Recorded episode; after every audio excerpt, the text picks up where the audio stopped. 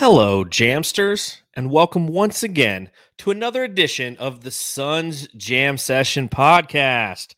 My name is John, and I'm super excited to spend some time with you today. You know, it's it's been a little bit. It's been about a week. It feels weird, but it's been a week since I've recorded a podcast with Matthew, and unfortunately, I don't think Matthew's going to be on this show. Has a migraine, and uh, you know, I but I, I couldn't not do a podcast considering free agencies going on right now, and there's so many new additions and subtractions for the Phoenix Suns starting lineup and bench lineup as well. So we I thought we could get together and talk about everything that's been going on over the past week. I think the last time that Matthew and I saw uh, you Jamsters, we had Zona Hoops on and we're getting ready for the draft and we're putting in some of our predictions. And then the Suns didn't have a draft pick, and then Jevon Carter was gone with the pick, and Landry Shamet came, and you know, just a lot of things have happened, and that's what's going to happen this this offseason. Things fast and furious. Thus, the fury of free agency. So, I'm going to bring on So Says Jay from the Fanning the Flames podcast. And we're just going to talk about a lot of the different transactions that have occurred in the past week and give our thoughts on those. It's not like we're overly studying a lot of these things. I couldn't sit here and tell you the cap sheet. I can't tell you what the mid level exception is relative to some of these players and how we brought them on. I just want to talk about the talent that the Phoenix Suns are bringing to this team and the things that I think that James Jones are uh, is doing, good, bad, or indifferent. Is the signing of JaVale McGee a good thing? Is letting Chris Paul sign for four years, 12, $120 million. Is that a good thing? I don't know, but we're going to have that conversation on this edition of the Suns Jam Session podcast. So, this is a reminder if you're listening to the podcast, on the Dry Heat Network. Go ahead, subscribe, rate, and review. We need those new reviews as we've moved away from the Bright Side of the Sun podcast network itself. So we need you to give us those five star reviews. And I'll be reading some of those here on the show today. So thank you, Jamsters, who have done that already. If you're watching on YouTube, please subscribe, please hit the thumbs up button, and please hit the little bell notification button. That's going to let you know whenever we go live. As the off season is occurring, we have a little less, uh, I wouldn't say stability, but frequency that we're coming to you live. You know, generally during the regular season, we're here after every game and we're breaking down what we saw. In the off season, that kind of varies. So again, having those bell notifications on is going to benefit you, the Jamster, in knowing when we are actually on live on YouTube. While you're here, hit, click the join button. You can become an elite Jamster, which gives you perks to some other uh, hidden content, some podcasts that we're doing only for our elite Jamsters, and to you, elite Jamsters we appreciate it. Uh, without further ado, I think it's time to pop open an ice cold brewski. So I just got a simple Bud Light here. Uh, and let's pop it if you got it, Suns fans. And let's talk about this free agent frenzy, the fury that's going on today on uh, this beautiful day here in Phoenix, Arizona. Cheers.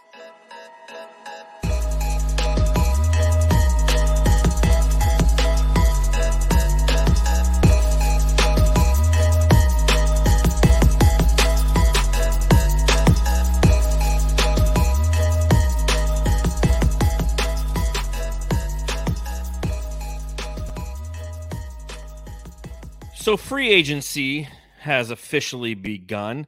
And with free agency comes a lot of changes. And you know what? I'm going to bring in a guy who's recently changed his his facial hair. He no longer rocks the Dario. He's back to looking normal. Welcome welcome to from fanning the flames at so says Jay. Justin, how are you doing today, my friend? Voida, uh, I'm doing wonderful. Thank you for having me on. And and seriously, I really mean that because when you reached out today and asked, I was thinking to myself, I've said nothing, discussed nothing about the Suns since the end of the season. And when you reached out about free agency, I'm like, yes, something Sun stuff to talk about. And I can just keep all those other feelings repressed, move on, and let's talk about next year. So let's do this. Amen. And I said that shortly after on one of our podcasts you know, the best thing about this off season is the ability to take all those emotions that you have and just put them away, compartmentalize them, and never deal with them. Take it out on your kids in like 40 years when they're at their wedding and they're walking down the aisle, and all of a sudden that little, you know, kind of switch goes and a fuse blows in your head, and all of a sudden you're just like, God damn it, we lost the fucking It'll all come out because everything's happening so fast this offseason. Just a week after the Suns lost in the finals, the the draft happens and the Suns do trade away Jevon Carter with the 29th pick for Landry Shamet. Hearing that news, what was your initial reaction? Great. I mean, it's a great trade for the Suns. Uh, you get rid of a guy, and look, I love Jevon Carter. Everyone, I think, every Suns fan loves Jevon Carter. Nobody didn't like the dude. And there's nothing not to like about him. You saw him always doing the work. I mean, after every game, even in the finals, after every game, he's out there working on his shot. The dude is a workhorse. He's a bulldog. There's a reason people call him that, right? But at the end of the day, he wasn't cracking the rotation. Uh, could he serve a purpose on the Suns? Potentially, but obviously he wasn't getting the minutes that maybe some people thought he should. And at the end of the day, if he's not going to be in the Suns' plans, then trading him away for a guy who fits very nicely into the way the Suns like to, you know, operate, uh, being a a shooter, uh, shooting I think 39% or so from three last year on five and a half attempts a game a guy that is what two years removed from being, I think he was second or third team all rookie. Mm-hmm. There's nothing to not like about the move. I think it was a great move by James Jones. And frankly, I found it kind of ironic. Anybody who's upset about, you know, not having a draft pick this year, probably the same person who was upset about who they picked last year. And that's the type of player you would expect to be in this range. So it's like, you know, pick one side or the other. But at the end of the day, that trade, I believe, made the Suns better immediately. And that's something you can't uh, can't be upset about. Yeah, you know, you look at the 29th pick, and I'll start with that. And, you know, it's a good point there. Whatever asset you're going to gain in, at the 29th pick in the NBA draft isn't something that's necessarily going to make an impact on this team next year. And I think back to the seven seconds or less era Suns, where we had perennially those 25th to 30th overall draft picks, and the Suns traded them away for assets to assist them in winning now. And although we are a team and a franchise that's been very used to looking forward to the draft, being players in the draft, we really skipped kind of that hey, you're in the lottery, Okay, you're just outside the lottery. Okay, now you're in the late 20s. We went from the 10th overall pick to the 29th overall pick. So maybe for some rookie Suns fans or some people who are newer to the entire process that is the offseason, this is something that you have to understand. This team is looking to win now. They have this very young core that they still have under contract. It's kind of like football and like the Arizona Cardinals right now with Kyler Murray on his rookie contract, now's the time to put the assets around him necessary to win instead of waiting for him to you know waiting for the the Cardinals and Steve Keim to, to pay all of that money to him which negates the other assets around him. So having the 29th pick knowing that that's worth about 2 million dollars on the cap sheet, you can take that and package that with Jevon Carter to the Nets and receive in return Landry Shamet. And, you know, I'll, I'll put this out there because this will be one of the last times we talk about Jevon, unfortunately, until we play the Nets. And I know I'll talk about it one more time when Matthew's feeling better and he's on the podcast. But thank you, Levon, or Levon. I, I just took Landry Shamet and Jevon Carter and I made them one one word. Javon. Thank you, Jevon Carter for the two years that you put in here in Phoenix, for what you did to the bench, what you did to this culture, to to show what hustle is, to show what heart is, to show other players and some fans that there is a a place in the NBA for a player like you who might not have all the physical gifts necessary to be successful as an NBA player, but if you have enough heart and enough hustle, anything is possible. And I'm happy for him. I'm happy to see him go to Brooklyn and I think that, you know, he will be missed. That's for sure. You know, C4 you know, I bid you adieu. Thank you for everything you did as a, as a Phoenix Sun. And on the other side of that equation, yes, hello, Landry Shamet. And I really think that that's a solid addition because he is somebody who can come in and spell those Booker minutes. He's a great off the ball shooter. As you mentioned, 38, 39% from three, somebody who has a, you know, fantastic catch and shoot ability, somebody who can maintain that offense when uh, Devin Booker is on the bench. And I think that I've been pining for that for – quite some time is like we truly need a backup two guard. We've got a, we've had a bunch of these backup point guards who are six foot one to six foot three who are trying to distribute but don't really have an identity as a two guard. That's what Landry Shamet is. So I'm excited to see him come in. What what jersey number do you think he'll wear? I always this is like one of those things. Whenever these new guys come to the Suns, I'm always just trying to guess what jersey number they're going to wear. What did he wear in New so, Jersey? You know? So he's he's worn in his career because he's also played for the Clippers and I think one other team, but he's worn jersey number one, so that's gone. He's worn jersey number 13, that's not going to happen. Jersey number 20, so that's not going to happen because that's Dario Saric. Mm-hmm. So I don't know what he's going to wear. Random random thoughts by Voida. uh, I was just going to say three. That's clearly not going to work. Yeah, maybe uh, he'll take Jevon Carter's number four. I don't know. 20, 27. Well, let's see. Is there any is there any pattern there? So you said what? Okay, one. What else did you Mm-hmm. say? One, Uh, 13, Thirteen and 20, 20. 20. Yes. So no- nothing like adding up. Uh, three minus. Maybe he likes. Nope, I've got nothing. He also he also wore number 23 as a rookie for the Clippers. So I I, I put I posed this question on Thirty-two. Yeah, that would be really weird. That would be really that weird. would be number. weird, but I don't know if we could allow that. Yeah, that'd be strange. And Yeah, but- for other reasons, yes, I got you. Yes. So some I, I actually posed this question on Twitter like right after it happened because again I'm just an idiot, and somebody said like 57 because that's what all his previous jersey numbers combined were was number Hmm. 57. So who knows? Uh, What 26? Just because I can't really think of anybody that's ever worn 26. That just seems like a random number. I'll go with that. That's my final answer. okay, there you go. You heard it here first. We're hoping. I want so says Jay to be correct. I want 26. Uh, somebody says 31. Just kidding. That's uh, obviously Shawn Marion. Uh, Mega Giants 89 says maybe number 11. Currently, that's Abdel Nader. Mm-hmm. uh you know but i mean abdel is i believe a free agent so if he doesn't come back i could totally see that happening um somebody's did you trade lissy fabio no i didn't just so anybody everybody who's tuning in a little bit later matthew is currently down with the migraine he gets them from time to time so again thank you to so says jay for coming on here and, and helping out because there's just there's too much to talk about uh and, and I have to talk about it with somebody. So yeah, uh, Dylan Davon Reed was 32. I think he was the last guy to wear. I like Davon Reed when we drafted him out of Miami, second overall or second round pick. God, the Josh Josh Jackson year maybe somewhere in there didn't amount to none to, to a damn thing. But Somewhere, somewhere in that in that lost lost those lost years of Suns drafts. Yes, yes, so call it the lost years. the lost years, the lost boys, um, a bunch of vampires out there. But again, I think that Landry Sham is just a great addition to this team, and it really solidifies that backup two So you have the backup two kind of squared away. So now you have to focus on obviously uh, your your starters, and you have to lock them up. And of course, CP3. The big uh, news today came down four years, $120 million for Chris Paul. That is $30 million a year. Uh, he's 36. So essentially, when this contract expires, if he, you know, exercises and does the entire thing, he will be 40 years old. It's like having Tom Brady on the team. So when you heard CP3, four years, $120 million, Justin, what hit the dome?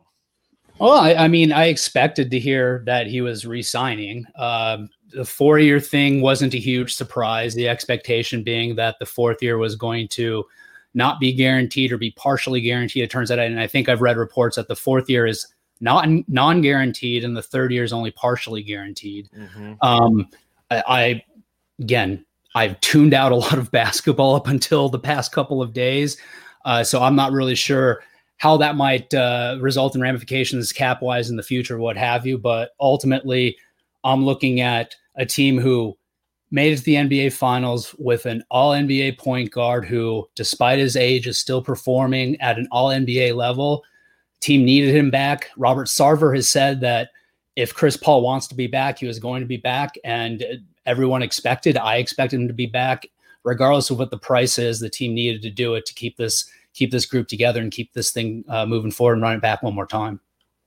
Yeah, I think it's an uh, absolutely fantastic move. I really do. I think that you have to you have to solidify your base, and you, you by doing this by saying four years. And again, we don't know how long Chris Paul's really going to play. What he's done essentially, he's secured himself the remainder of his career, his last contract of his career. Mhm. So no matter what happens, whether he ends up being traded, whether uh, he retires, or if he plays out the whole four years and plays fantastically, or if he plays out the whole four years and starts to fall off. There's a lot of different options that occur here. But what he, but in the world of the Suns, you know that you have one of the best leaders of all time on your roster, locked up for the duration of uh, the DeAndre Ayton contract, because we know that extension will be coming, uh, potentially Mikal Bridges, and for I think three of the Devin Booker's uh, remaining years on his contract. So you're going to have, I mean, your core is set now. You said we have mm-hmm. our point guard, we have our two guard. We know we're going to extend eventually DeAndre Ayton. We know Mikal Bridges is in the wings. Cam Johnson, that'll be a decision two years from now that needs to be made. Next year can be made as well. So you're really solidifying this window, and you're saying our goal is to keep this core together. And now we've done that via the contracts. And now we're just going to kind of build those pieces around here to solidify that. Now, there was a really interesting piece that I read uh, from David Klein at the Four Point Play on Twitter. And he actually wrote about Chris Paul coming in on a four year, $120 million, uh, $120 million deal. He actually wrote it about uh, two or three days ago. And it's actually a fantastic read. And it's kind of hard to understand some of the all of the rules. There's so many rules when it comes to the NBA, contracts, mid-level exceptions, all that stuff. But essentially, he's talking about the 38 and over loophole mm-hmm. that is mm-hmm. created by doing this. And essentially, what it means is if any player is extended past 38 years, if they're if they get garner a contract that's going to hit them when they're in their 38th year on this planet, there's some exceptions and things that go around that. And Chris Paul, being the the president of the Players Association, is very aware of the CBA and how all of these different things work. And essentially, what it does is it kind of gives the Phoenix Suns an opportunity to offer him more money than any other player could or any other team could because he doesn't have bird rights and he is uh, not extending with the Suns. He opted out and he's staying with the same team as before. So, because of that, essentially, if we were to trade him uh, or he uh, stops playing, there's money that we can essentially get back. And it, it's really you have to read the article it's really intricate it's you know stuff that again i tip my hat to david klein on that because it's very uh, I, I, have no idea how that stuff works.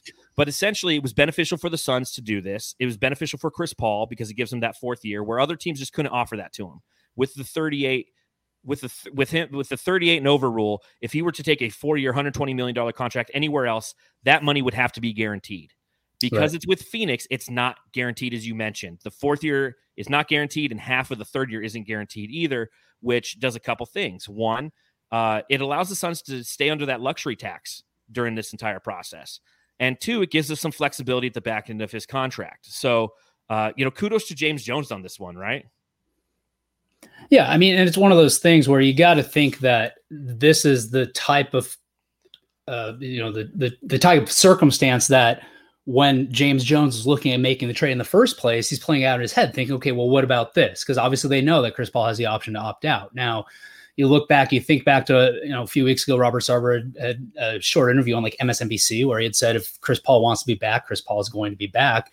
And you think back to when all this was happening and and finding out as the as as details came out about the process about how Chris Paul was instrumental in making it all happen, you got to think, well, Chris Paul's going to want to be back. You have to think James Jones even back then expected that something like this could happen. So everything seemed to be right in place for what uh, for what happened to exactly happen. And that is us have CP3 back and run it back for one, two, three, four more years, maybe. Who knows? We'll see where things go. But uh, let's focus on getting a chip here next year first. Amen. Right? Amen.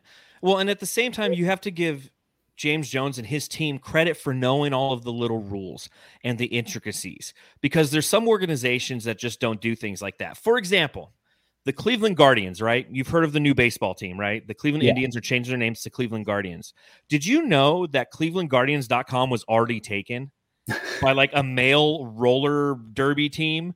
Like there was one guy in that organization who had one job. It's like, hey, we're going to change our name. Can you just check, make sure that website's available? and they didn't do it. You know, attention to detail is so important. That guy's like, yeah, what are the odds? I'm sure it's fine. No yeah, I'm Never sure it'll be good. Can we spell Guardians different? Can we put an yeah, en at the end? Just yeah, you know. So again, you know, it, you you might think that uh or you might not appreciate it but i know that i appreciate it. I'm talking to you jamsters those of you who are watching listening like you have to appreciate all of those little things that need to occur for a team to be successful especially given everything that goes around contracts, mid level expe- exceptions, two way contracts, uh, the 38 over rule. Again, something I had no idea, but again, it plays into the Suns' benefit in the long term and keeps us under that luxury tax. And because of that, we had the capacity to bring back Cam Payne. So now you have Cam Payne for the next three years, 19 mil. So a lot of people were saying, okay, Cam Payne, he's going to be hot on the market. I was listening to Bill Simmons podcast yes, I start I've started to listen to that. I skipped all of the episodes relative to the finals. I waited two episodes after that, and I finally started listening to it again. And they were mentioning both him and Jackie MacMullan were mentioning a bunch of different point guards and how many PGs are available on the market this free agent class. And Cam Payne they brought up a couple times, and they both were saying, yeah, he's at least going to get 10 million. It's probably two for 20, uh, maybe three for 30 we got him on the hometown discount, Suns fans. So you think about it, a team that doesn't have a lot of cap space, when you had Chris Paul, who was at 14 million, or, or I'm, I'm sorry, 44 million, drops down to 30 million. So that's 14 million that goes to, you know, utilization of trying to build around this team. And then Cam Payne is now saving you an additional about 4 mil. That's 18 million dollars that the Suns have freed up through savviness, through understanding the rules, through building a culture mm-hmm. where people want to come here and will come on the discount. Cam Payne three years, $19 million. Justin, thoughts? Smoking deal. Smoking deal like what else? What else do you say? I, I i was shocked when i saw it because i was like oh my god that's it. Uh you know i, I, I don't know what else to say. It, it's it's exactly what you said it is and that is the, there had to be a hometown discount here. Um, not even hometown a a a uh, love of the franchise discount. Uh, is, I mean, Cam Payne has never been quiet about how much he loves being with this team and how much he wants to be a part of this team.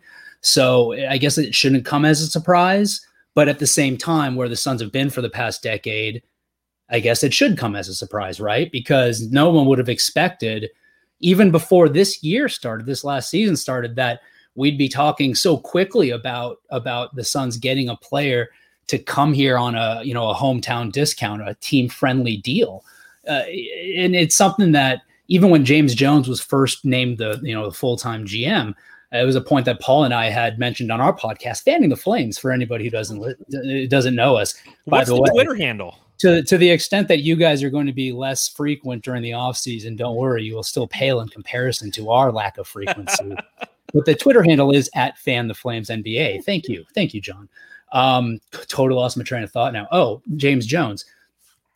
That was one reason I really like the hire of James Jones because I'm sort of thinking if you have to rebuild these relationships that you have with players, with agents, with other organizations, whatever the case might be, what better guy than James Jones, who won multiple championships, LeBron's homeboy, whether you like LeBron or not, that's a good thing, and uh, who was also highly involved in the NBA PA uh, the hire at the beginning was something that you're seeing as a reason, you know, the, the, the, one of the purposes being to, to mend those relationships and build that rapport with players and other franchises. And again, just something that you didn't really think would happen this quickly. And here we are talking about it. And obviously, great to have Cam Payne back because he was a huge part of this team all season, especially through the playoff runs. I mean, a lot of things changed with the team, I think, when he hurt his ankle. Um, but but it's great to have him back and he'll be fully healthy. And again, we'll we'll run it back, baby. And you have now, so now you have Chris Paul, you have Cam Payne, and because he took that lesser deal, and it might not seem like much, you're okay, you know, six point three a year uh, versus ten a year. Well, that is essentially one to two veteran minimum deals that we can get in there. That mm-hmm. is bringing E'Twaun Moore back potentially on another veteran minimum deal because Cam Payne did that. So you're not out there trying to scrape the bottom of the barrel. You potentially have somebody who's already a member of this organization, understands this culture, and likes it. And I'm not saying that that's happened or is going to happen, but that's the opportunity that you have now. Now you can spend a little money. Now you have your, you know, essentially your guard rotation is set. It's Chris Paul, Devin Booker, and then you have Cam Payne and Landry Shamet. And then behind that, you're going to probably get one more guard, maybe two, you know, because I think uh, who was mentioning it? The the five by three. I think uh, Gerald Bourguet was mentioning something about that. The five by three. What you want is, uh, or three by five, I guess, three backups for all five positions. That's your 15 man roster. So if you put another point guard behind uh, Cameron Payne and Chris Paul, which could be Ty-Shon Alexander, Alexander. Okay. Okay. Now you just need to get another shooting guard behind the other two. Uh, Mikal Bridges, I think, is the one weak spot. Our small forward, we need to kind of expand upon. You have Jae Crowder with Cam Johnson and you have uh, Dario Saric, unfortunately, won't be playing behind DeAndre Ayton. But playing behind DeAndre Ayton for one year, $5 million is JaVale McGee. JaVale McGee is a Phoenix Sun. Okay. I'm just going to say, ladies and gentlemen, for those of you who've been watching this podcast for quite some time or listening to this pod, you know I'm a fan of JaVale McGee. I had the whole hashtag JaVale McGee thing going on last uh, free agent or uh, trade deadline. You know, I thought, you know, and then in the buyout market, I was like, do bring this guy in there. We need some size. We need somebody who can be a rim protector. He's not somebody who's going to blow you away with alley oop dunks, or he's not going to be somebody who's going to score 15 points a night off the bench behind DeAndre Ayton. But what he does allow is he one, he's seven feet tall, which is taller than Da. He's he's the he's the size of Frank Kaminsky, but he can actually play on the inside. He's an Olympian, by the way. So good job, Devin Booker, to talkie talking to him. And, and, yeah, Booker's over there in Tokyo right now. Be like, listen, man, just take the money. Take the money. Uh, that one year, that five mil, come join what we're doing there in Phoenix. And I know that he's not going to be a he. This isn't a an ultra impact guy, but he's going to impact this team enough and take care of some of the deficiencies that we had. So you think about what James Jones has just done today, and there's still plenty to talk about, but just what he's done today re-signing Chris Paul and, and, getting some money back, getting Cam Payne on a three-year deal, bringing him back. You know, the team that took a chance on him, he's taking a chance back on us for a lesser deal. Getting JaVale McGee in here for one year, uh, five million. And essentially, what the Suns are doing there is they're taking their mid-level exception, which is nine point five million dollars, and they're going to split it in two. So they'll bring somebody else in uh, for that same that same price tag. But I mean, JaVale McGee is a Phoenix Sun, Justin. Uh, Matthew, when you get back on this podcast, we'll celebrate together because I know you're a big fan too. But Justin, you're going to have to do the, your best Matthew Lissy impression. Impression. So say something really weird. I can't wait for JaVale's mom to go to Suns games. Yes. That just felt right for some reason. If I'm channeling my my inner Lissy, I don't know. I'm I'm sorry, Matthew. That was what I came up with. Um, anyway, I, dude, JaVale McGee, I like short of what I even feel about this, I'm kind of interested in seeing how like this ultimately plays out in Suns Twitter universe, like especially throughout the course of the season, because JaVale McGee is going to do some dumb shit yes, out there in the court. Yes. Like that, be let's be ready for that. I mean, there's a reason why there's like literally 10 minute YouTube videos of JaVale McGee's biggest bloopers, all of his appearances on Shaqtin' a Fool, all that kind of stuff.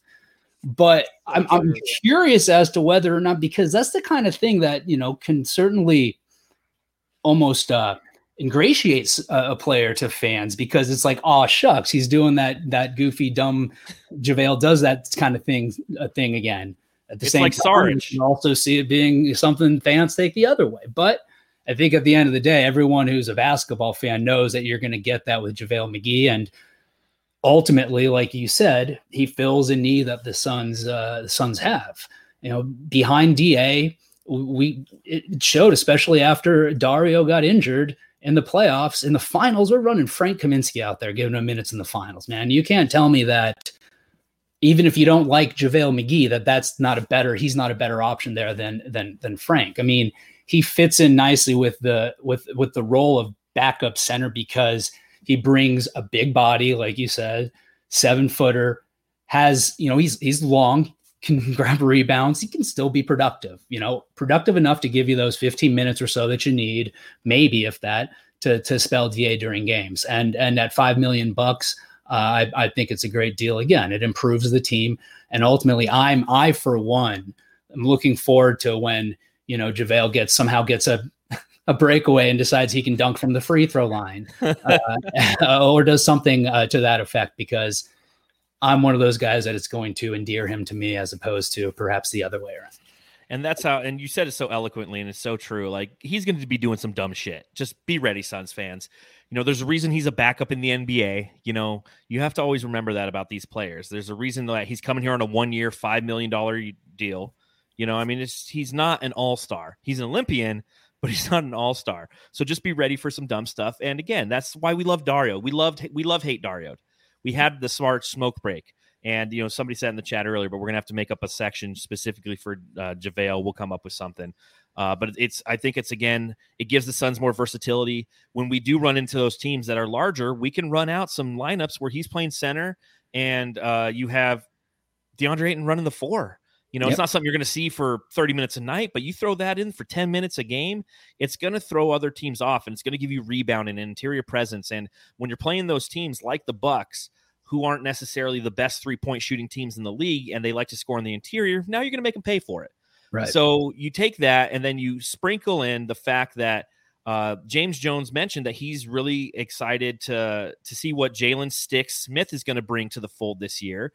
Now he's going to he's had a season under his belt. Now he's going to get a summer league. Now he's going to get a preseason. Now he could be a productive member of this team moving forward, especially if JaVale McGee's taking the Dario minutes. Well, now you know. Remember, Frank Kaminsky played a lot of minutes last year during the season. And now those are going to be Jalen Smith uh, minutes. And again, more versatility for this team. That's the whole goal. That's the whole reason for going out free agency, trying to hit the trade market. Uh, you know, utilizing your draft pick to get Landry Shamet is you want to create as much versatility as possible. How excited are you knowing that Jalen Smith is going to be finally, finally get his chance this year and finally have an opportunity to develop into a player and hopefully come out the other side what we all want him to be? You know, I, am I'm, I'm looking forward to seeing Stix uh, during the during the uh, summer league for one, but definitely next year. I've I've been of the mindset that how they've handled him this season, the limited minutes, the limited exposure, has all been by design, and and that's mm-hmm. because y- you took a guy who really is de- developmental player, right? You know, you see a lot of rawness to his game it's not like the surprise pick of Cam Johnson, who, while it was a surprise pick, he's a guy that has had had a skill set that was developed and NBA ready. Um, and I think that when they took Jalen Smith, they expected that, yeah, this dude's going to sit. We're not going to expect a lot from him the first year. We're going to let him learn the game. We're going to let him learn NBA speed. We're going to let him put on some size and and prepare him mentally and physically to really uh, get into the NBA game as opposed to throwing them in. And and it's almost like you think about how NFL NFL teams used to treat their quarterbacks, right? I, I almost look at it something similar to that. Uh, and you, you see a lot of people talking about, well, he's a bust. He, you know, people calling for him to be traded, et cetera, et cetera. And ultimately, there's been no sign, though, from the Suns franchise that they're disappointed that they're giving up on him. Obviously, the exact opposite is what's come out of there. And as far as I'm concerned, I haven't seen James Jones do anything that's going to make me doubt what he's doing or saying. When it comes to the players that he's putting on this team, so if he's looking forward to it, I'm certainly looking forward to it even more so than I would be just on my own. Uh, so, so ultimately, I think we're going to see a lot out of Stix. I think he's going to be a player next year. A lot of people are going to go, "Holy crap! This is what we have in this guy," and it's not just going to be he's serviceable. It's going to be this, this is a guy who's going to be a difference maker in the NBA. Uh, that's that's what I'm expecting, and let's hope it see it. Uh, we see it come to fruition, right? God, I, ho- I hope you're right. Uh, but I will say that I expect him to make plenty of mistakes next year as well. He should, you know. And the goal for the Suns is to be in those situations where he can play some valuable minutes and truly develop. And I think you know one of the reasons we didn't see a lot of Jalen Smith last year is one, again, not having the the summer league, not having a preseason. It really didn't prepare him to be successful on defense. He has the offensive skill set, I believe, to be successful. And uh, the more he develops that, the better he will be. But to be completely lost on defense, not to know how to navigate switches, things of that nature, he just didn't have an opportunity to play at all. So I think that that's the benefit of the summer league and the preseason for Smith is he will have an opportunity to really start to understand all of the defenses, think you know rotations, how to guard the three point line, eh, get down there and rebound. And in doing so, we're going to have an opportunity to see him get more playing time. I hope it's effective playing time. I know there's going to be mistakes. We're going to be very critical because we're Suns fans. We're critical of everybody on there. So, uh, one thing that everybody keeps popping up in the chat, and I, my I, my guess is the reason that everybody's bringing this up is Flex from Jersey tweeted today uh, you know, he said, just wondering what y'all, what, yeah, exactly. He said, what, just, just wondering what y'all think about the Suns adding JaVale McGee and Talen Horton Tucker. Just wondering. And then the double, the, you know, the eye emoji. And we know Flex, Flex always kind of has, he, he knows something, something's always up his sleeve. And, you know, nine times out of 10, he's right. So a lot of people are bringing up the fact that, you know, Talen Horton Tucker is somebody who is available potentially from the Lakers. If he gets a qualifying offer from the Lakers for $1.8 million, uh, he's 20 years old, young kid, ton of talent out of Iowa State. What are your thoughts on THT? Do you think the Suns could bring him in, considering that the Lakers are very, very strapped for cash now that they have Russell Westbrook? I mean, yeah, he's a guy that, like you said, there's there's the potential there. He's young. he has a skill set that I think fits in well with with this team. And if it's a player you can also take from a rival in your division who you know has didn't, we didn't see a lot of him in our series for for for I think matchup reasons, but obviously he's serviceable to the Lakers during the time that he's been there. If you can pluck him from them, then then then by all means. And you know it's one of those things where I don't know the timing of when Flex had tweeted that out earlier today, and the JaVale McGee, McGee signing getting announced. I think he had tweeted that out before it got announced. Yeah, it looked it was two hours ago. So you know you look at it, Arizona time, it was five eleven and I feel like uh, that was right around the time that we got JaVale McGee. But Ryan Murphy in the chat says Flex just replied to me on Twitter asking about THT and said at this point it's unlikely. So you know, I think it's a great fit because again, you add he's a penetrator. You know, whereas Landry Shamet is somebody who plays from the outside, THT is somebody who penetrates. And so that gives you again more versatility and flexibility on offense with your second team unit. If you have a guy, you're like, listen, we need to jack up some threes and spread the floor. Landry Shamet goes in. Okay, right. if we want to try to get somebody in foul trouble, THT, you put him in. Cameron Johnson's also a penetrator. So you could have double, this sounds really inappropriate, but you can have some double penetration going on with Cam Payne and THT, or you can go the exact opposite and sit with, you know, some shooting. So yes, I have said double penetration on this podcast for the first time. And Justin, you were here for it. I'm happy that was the first time. Yeah. Oh man. Okay. Yeah, that's so what she said. That's what Max is a moot point. So so so again, you know, the the fun thing about doing this, and this is the fun part about free agency overall. I love this day. Free agency day is always a fun day. Uh, not last there, year. No. Yeah, no, not really last year. Last year was a lot of sitting around and waiting. And then last the second day, everybody losing their goddamn minds. Yeah, because we didn't do anything.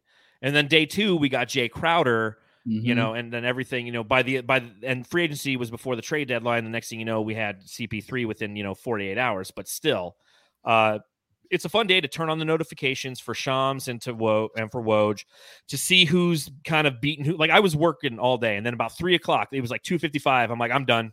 Like I am sitting here on my work computer on Twitter, and I'm just gonna watch the show. And I think literally the first thing that happened was Lonzo Ball to the uh, Chicago Bulls uh, massive, you know, re- well, I guess relatively speaking, uh, but a massive contract for Lonzo Ball. He ends up getting what four years, uh, eighty something million. It ended up being like twenty something. Yeah, yeah. So I mean, it's uh, you know, good, good for him. You know, I Lonzo Ball, somebody I wanted on the team. Uh, if we weren't going to go the Chris Paul route, but I'm completely happy with what we did. Um, a lot of people in the chat are talking about bring back Kelly Oubre.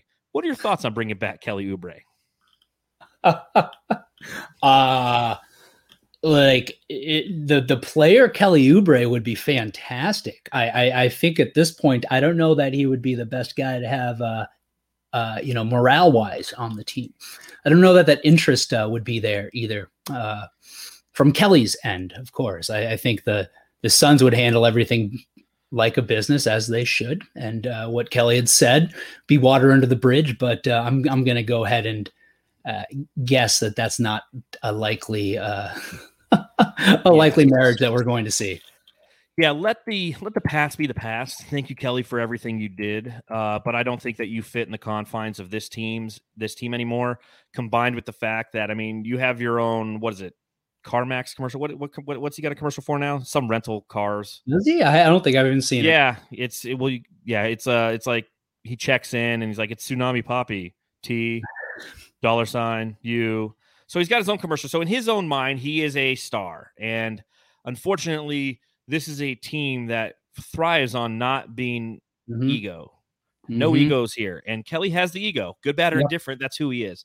He wants money. It's going to be interested. Here's what's interesting too is to see what his true value is on the market now, especially after the first day when a lot of the, the big names go for the big money. And then, you know, not every team's got a bunch of cap space. So he might end up having to take one of those mid level exceptions. He might have to take a split mid level exception. And with that comes a lot of humble pie. And maybe that'll be good for him uh, moving forward. So then it's wild to think about, you know, what was it three years ago talking about what the Suns were going to do with Oubre getting too expensive. And now here we are. He's, he's, you know, at the end of that contract we were talking about without a team. Mm-hmm. You know, it's, it's pretty it's pretty wild how how things can change in the NBA landscape in a few years, right? Well, well I remember last off season, prior to last off season, you know, we were all having a conversation about is Kelly Oubre expendable before we traded him to get Chris Paul. You know, one of the comments that I made, and I know some Suns fans weren't a fan of it because they loved Kelly as well. They should. You know, he brought a swag to this team that we hadn't had a long time. He brought an identity. He brought uh, a playing style that was pleasurable to watch at times. You know, to the casual fan, he was really fun to watch. You're like, ooh, he right. dunks, yay! You know, but it's like to a Suns fan, you're like, okay, he's he a black hole on offense. you know? Yeah, he had bobs, he did push ups. You know, he got the he blew kisses. You know, he did all these things that were fun and entertaining. But at the end of the day, if you look at production uh, relative to his overall contract, it was an extremely sexy contract to trade to use as a right. trading block. And I was saying this, you know, kind of during the playoffs about Dario Saric. I was saying the same thing. I'm like, he has an unbelievably tradable mm-hmm. contract that could really garner some quality assets. Now, granted, every time I, I said that, I, I, you know, I prefaced it by like, listen, I don't want to go into this too deep because this is postseason talk. We're in the playoffs right now. Unfortunately, he blows out his ACL. Right.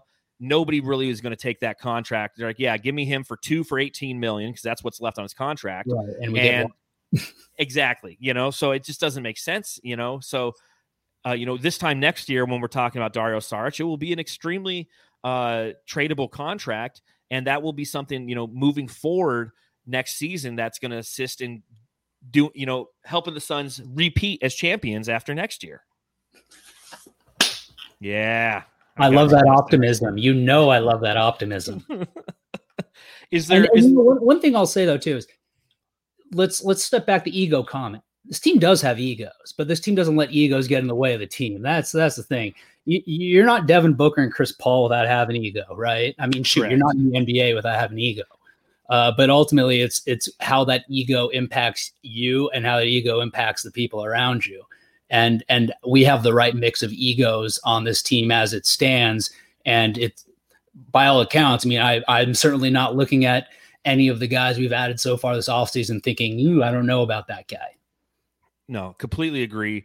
And again, you look at this team and how it's constructed, and you think back to the seven seconds or less era, and you you just you can't help but smile right now because of the success that this team had. And we're going to run it back.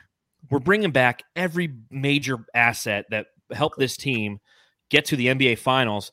And now all we're doing is we're making those little additions, not and, and they're little additions. It's not uh, goodbye Quentin Richardson, goodbye Joe Johnson. Let's try Raja Bell and Boris Diaw here. Oh, okay. Uh, let's bring in uh, Kurt Thomas, okay, because we need somebody, you know, we need a huge big who needs to play a ton of minutes. You know, we're going to trade Shawn Marion for Shaq now. I mean, we're keeping this core together and we're taking a shot at this. And, and James Jones, for the third consecutive offseason, I'm unbelievably impressed. And the moment he traded Jevon Carter, again, as, as shitty as that is as a Suns fan who has an affinity for these players, it's the right move. And to see yeah. the moves that so, he's made so far today, it's again the right move. He's still doing he's still operating within the confines of the cap, avoiding the luxury tax, which you know we, we might hit that eventually. And you're going to if you're going to sign DA to an extension and Mikal Bridges to an extension. So that's why you have to do the the due diligence right now mm-hmm. and make the correct moves. And there's a lot of big names that are still out there.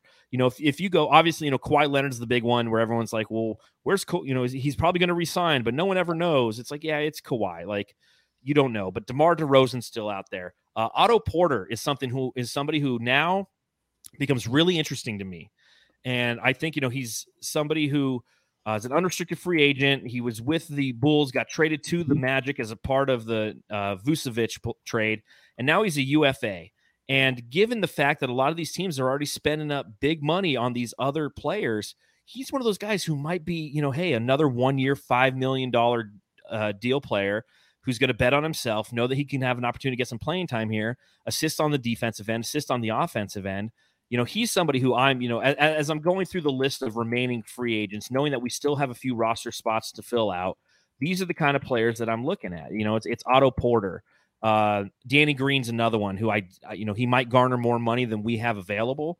But again, these are the guys, you know, if, if you can get them on a one year, $5 million deal, which you can do now, why not t- try to take a shot at them? And you, you add that to the back end of this team, and man, we all of a sudden become really scary. Right. And I think part of it too becomes the question of when you have guys like that, what kind of role are they willing to accept on a team? You know, if they're if they're taking a one year deal though, that's a show me deal, right? Um yes. so so it's kind of like if you look at a guy like Otto Porter, where is he going to slide into minute wise with with with a team like the Suns, knowing that we have who we have, right? Mhm.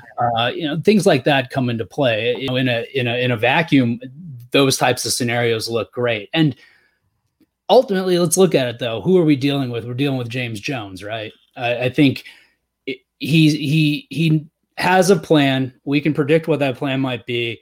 We've seen a history of us being wrong in those predictions. I don't think anybody was sitting there last offseason going hmm Jae Crowder would be an interesting sign you know especially him coming from Miami off of a finals run, and and he pulls in Jae Crowder. So I, I don't know. Maybe that's a argument for the Otto Porter thing being Yeah. more plausible. I mean, I don't know. At the end of the day, though, whatever James Jones does, it's he has he's done what need what what I think he's done about as good of a job as you could expect him to do on day one of free agency this year, right? A- as we Absolutely. sit here looking at what this team looks like on paper, uh, even ignoring the fact that obviously there are still moves to be made, signings to be made, etc. Where we're looking at this on this roster is exactly what I would expect and I would hope to see coming off of a finals run. And that is pieces that improve the team, but nothing that's a major overhaul where all of a sudden we're changing up system, we're changing up pieces that are going to take a lot of time to incorporate. And that's the case for Chris Paul, right? That's why you go and you make that deal because he is the ball dominant centric part of this offense. And if you are to replace him, if you go, you know what, we're not going to bring in back Chris Paul, let's go get Lonzo Ball. You're changing this team. The identity of this team is completely and utterly changed. And I do think that there's a lot of opportunity, you know, again, to the, the Otto Porter, and this is just my, I love Otto Porter. I, I've always been a, a fan of his. Uh, but I think that, you know, yeah, those are the show me deals and you want them to get the minutes. But you know what? Like the Suns just lost Torrey Craig today. You know, Torrey Craig is going to go be an Indiana Pacer. Mhm. And I think that you bring in another Otto Porter type, a guy who's, you know, six foot nine or six foot eight. Uh, you know, he plays small forward slash power forward. He's a, you know, a 40% three point shooter on on four attempts a game, nine, almost 10 points a game, uh, five rebounds. You know, it's kind of Torrey Craig esque kind of stats. And you allow him an opportunity to get exposure and be a part of this culture. And again, that's that's the kicker we have that culture again. And it's like, how funny is it two and a half years ago having these conversations? And it's just like, yeah, our culture's fucked. Like, there's no way Yeah. anybody's ever coming here. You know, oh, great. We got Tre- Trevor Ariza, yay, who, by the way, went back to the Lakers. Like, yeah, okay, have fun there, buddy. contracts? I have no idea how this guy keeps getting signed. Like, he's, he's got blackmail. People like, oh my god, I can't believe Chris Paul got that much from the Suns. Forget that. I can't believe Trevor Ariza got anything from anybody. He's still in the league. Like, how? I have no idea. Um, And, I, and by the way, to, to just really quick on Otto I I say where's he going to fit in? We just got done talking about how we're a little thin behind where I, Mikal Bridges. right. So I withdrawn. sustained, sustained. so, you know, real quick, what do you think about Westbrook to the Lakers? I don't care. I- I'd That's my answer too. My, my I I I would have been more concerned about them getting Buddy Hield, which was being reported first before Westbrook. Mm-hmm. I That could agree. be. Or I'm sorry, Chavano Rainier Hield, as I learned his real Oh, first So full name is. It's not really Buddy. He wasn't named after Will Ferrell's character in Elf. You know, oh, but you ready for this? His nickname Buddy was given to him by his mother based on Bud Bundy from Oh Yeah. my gosh. uh, Oh, Married with Children. Married Yep. with Children. And marriage. Yeah, So I feel like his his birth name is a phenomenal, but then his nickname is somehow even better based on the the background behind it. The reason. just it's it's phenomenal. So that's what that's that that by the way is pretty much the extent of what I've looked into NBA wise up until the past you know day. No, I hear you. You know, I, But- but- I, I, but no. I, I apologize to all the Jamsters. We haven't been pumping out the content over the last week, and again, it's only a week, but still, like, it's nice to take a little break. The Olympics going on, everything's kind of leading up to free agency. So Matthew and I were we were like, hey, let's do it Thursday. Nah, Friday. Hey, maybe Saturday. Yeah, I'm golfing. What about Sunday? And finally, I was like, we're doing it today because it's Monday. And then, of course, poor guy got a migraine. uh, you know the, the way you explained how you guys were delaying the, is the, how you live your life. exactly how we but then we stopped talking about it for like three weeks and and but back to westbrook. Well, you're gonna have to do it for Brightside now, bud. Come Well, on, don't don't don't let Dave down. it's a whole nother conversation i guess. Shoot. Um, um but no eh, the westbrook thing eh, you know okay great. They got westbrook. So they're gonna have three guys who all demand the ball and who all demand the ball inside the three point line at least you know is where their primary scoring basis right? Okay. Yep. um, another big name, but at the end of the day, I, I, I don't think it makes it doesn't make me any more concerned about the Lakers than I was, you know, this past season. It doesn't make me again any more concerned that I would be if if they had gotten Buddy Hield instead. So good for the Lakers, good for Westbrook. He gets to you know live in LA, hang out with LeBron, all that good stuff. But ultimately, the Suns are still, I think, a better team. That's the key word there is team. And I like what Mark Brooks says in the chat. He says Westbrook is an excellent player, but somehow makes the team worse. Mhm. And what the Suns have is a team. A team. Have, eh, they, in every aspect and all the little pieces that they're adding help benefit this culture. And I know it sounds kind of stupid to say, uh, but Alex Caruso is now gone and he's with the Bulls. So it's him and Lonzo Ball are are uh, reunited with the Chicago Bulls, and he was part of that culture, that that defensive, gritty Mhm. culture. And don't get me wrong, like Westbrook has that high motor and that desire to win, and and LeBron, I think, is trying to feed off of that for himself and AD, and ho- knowing that there's another ball dominant guy, maybe LeBron can take more plays off because he's going to be older, and I understand Yeah. it. But from a team aspect, I think that it hurts the team, and I think what the Suns have done so far has done nothing but help the team. Now, obviously, it doesn't matter until they hit the hardwood and we actually see the season play out. But again, you have to put these building blocks together during this time frame to ensure that you have that success. And I think that the Suns, what they're doing right now, is doing the things necessary for this team to be successful moving forward. To, to put a product once again on the court that we as Suns fans, as the Valley, are unbelievably proud of. And I just, you know, again, kudos to James Jones for all of the work that he's been doing up to this point. And you know what? I'm going to do an ad drop real quick because why not? The Suns Jam Session podcast is brought to you by Just Sports. Enter the code SUNSJAM at checkout for any of your online orders and receive 15% off of your purchase. That's right. Let them know that the Suns Jam Session guy sent you. Again, that is promo code SUNSJAM when checking out at shopjustsports.com. Word. Word. Yeah, the video the, the, that that video of you uh, entering the code was phenomenal. Thank you. Thank for- you. I took that myself. I, I, I so I can tell. So I can tell. Excellent production quality. Thank you. Gotta love iPhone 12s. Are there and you know before we get out of here, Justin, are there any is there is there anybody else who's out there currently that you think would make another good addition to this team, or have you even had the time to really kind of go through the list? Well, let me ask you, and and I guess my answer will be a question, which will kind of give you the answer. If I really haven't had time to go through the list, But let, me Gotcha, gotcha. Let me ask you a question. Back to what we were just talking about with Westbrook and everything. Yep. If a team like the Suns or the Bucks, let me restart. When the Suns win the title this year,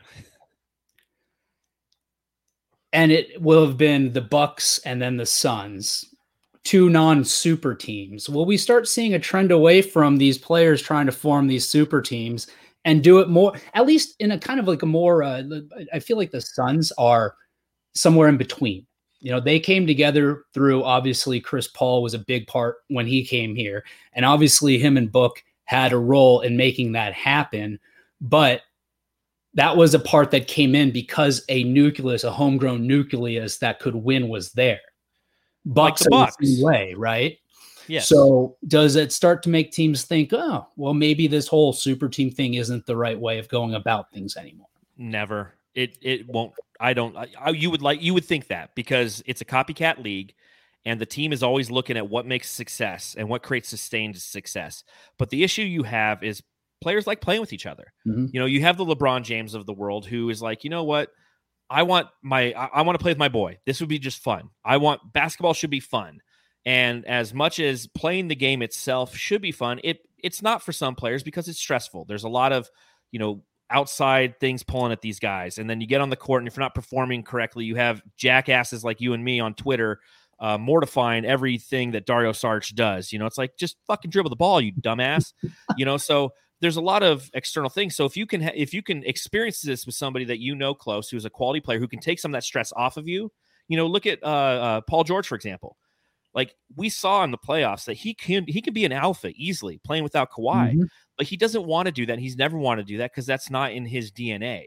So I think the super team will always exist and it will win at times. But that's the beauty of the NBA is the balance that occurs when you have teams like the Suns, when you have teams like the Bucks, when you have teams like the Pacers, you know, mid-level market teams that have to develop guys and keep them interested in staying while adding that one key free agent piece it's gonna it's what makes this league interesting and it makes mm-hmm. it especially for and and i hate calling phoenix like a mid-level market team because we're like what the sixth largest city in the right. united states but right. from from a uh, a national perspective that's who we are so if we have the ability to push against the super team narrative then we're going to but the other side of the coin is if you're one of those teams that has a super team if you're the nets if you're the lakers you know, you're rooting for the super team uh, narrative because why the fuck not? You know, eh, people know this, and uh, I hate talking about it, especially on a Suns podcast. But like, I'm a Dodgers fan, right?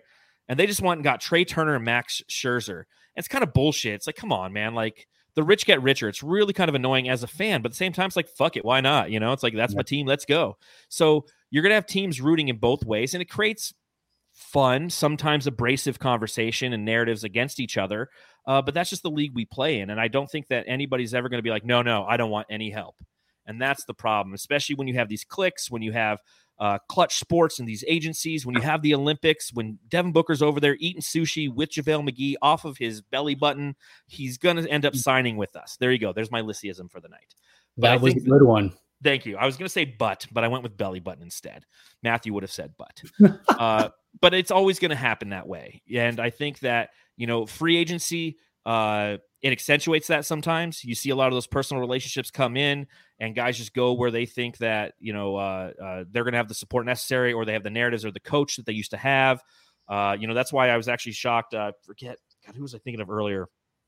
Billy Donovan um, getting Dennis Schroeder. I thought that Dennis Schroeder was going to end up in Chicago because he used to play for him. So I mean, there's all right. these fun side narratives and things like that. But it's a long way to say uh, no. Super teams are here to stay, and it's unfortunate because we don't have one. But I like what we have instead because it's oh, more oh, fun having this too. We have a we have a a a organic super team. Yes, exactly. Though we drafted well, you know, and think about all those Suns teams in the mid two, 2000 teens or whatever we're going to call that decade. You know, this would be the 20s, the 30s is next. I don't know what the fuck we just call what just happened. Teen? Uh, the, yeah. the, the, the teens, the dark days of the Suns, and none of those draft picks outside of Devin Booker and TJ Warren truly developed. But right. had they, the way that they should have, this success that we're experiencing, maybe not on this level, would have occurred earlier. But Alex Len, Marquese Chriss, Josh Jackson, all these guys didn't pan out. Well, guess what? DeAndre Ayton is, Mikal Bridges is, Cam Johnson is, and obviously Devin Booker is loving it because he's been here for the whole ride, and now he's got Chris Paul sitting next to him. So we have uh, uh, an All NBA backcourt player, we have an All Star, two All Stars, and now we have an Olympian joining uh, uh, DeAndre who will probably make an All NBA team next year if he stays healthy, and I really believe that the decade of misery. Amen, crazy Luigi. It was the decade of misery. That's what I call it too. That's a that's a that's a fair name. A fair name.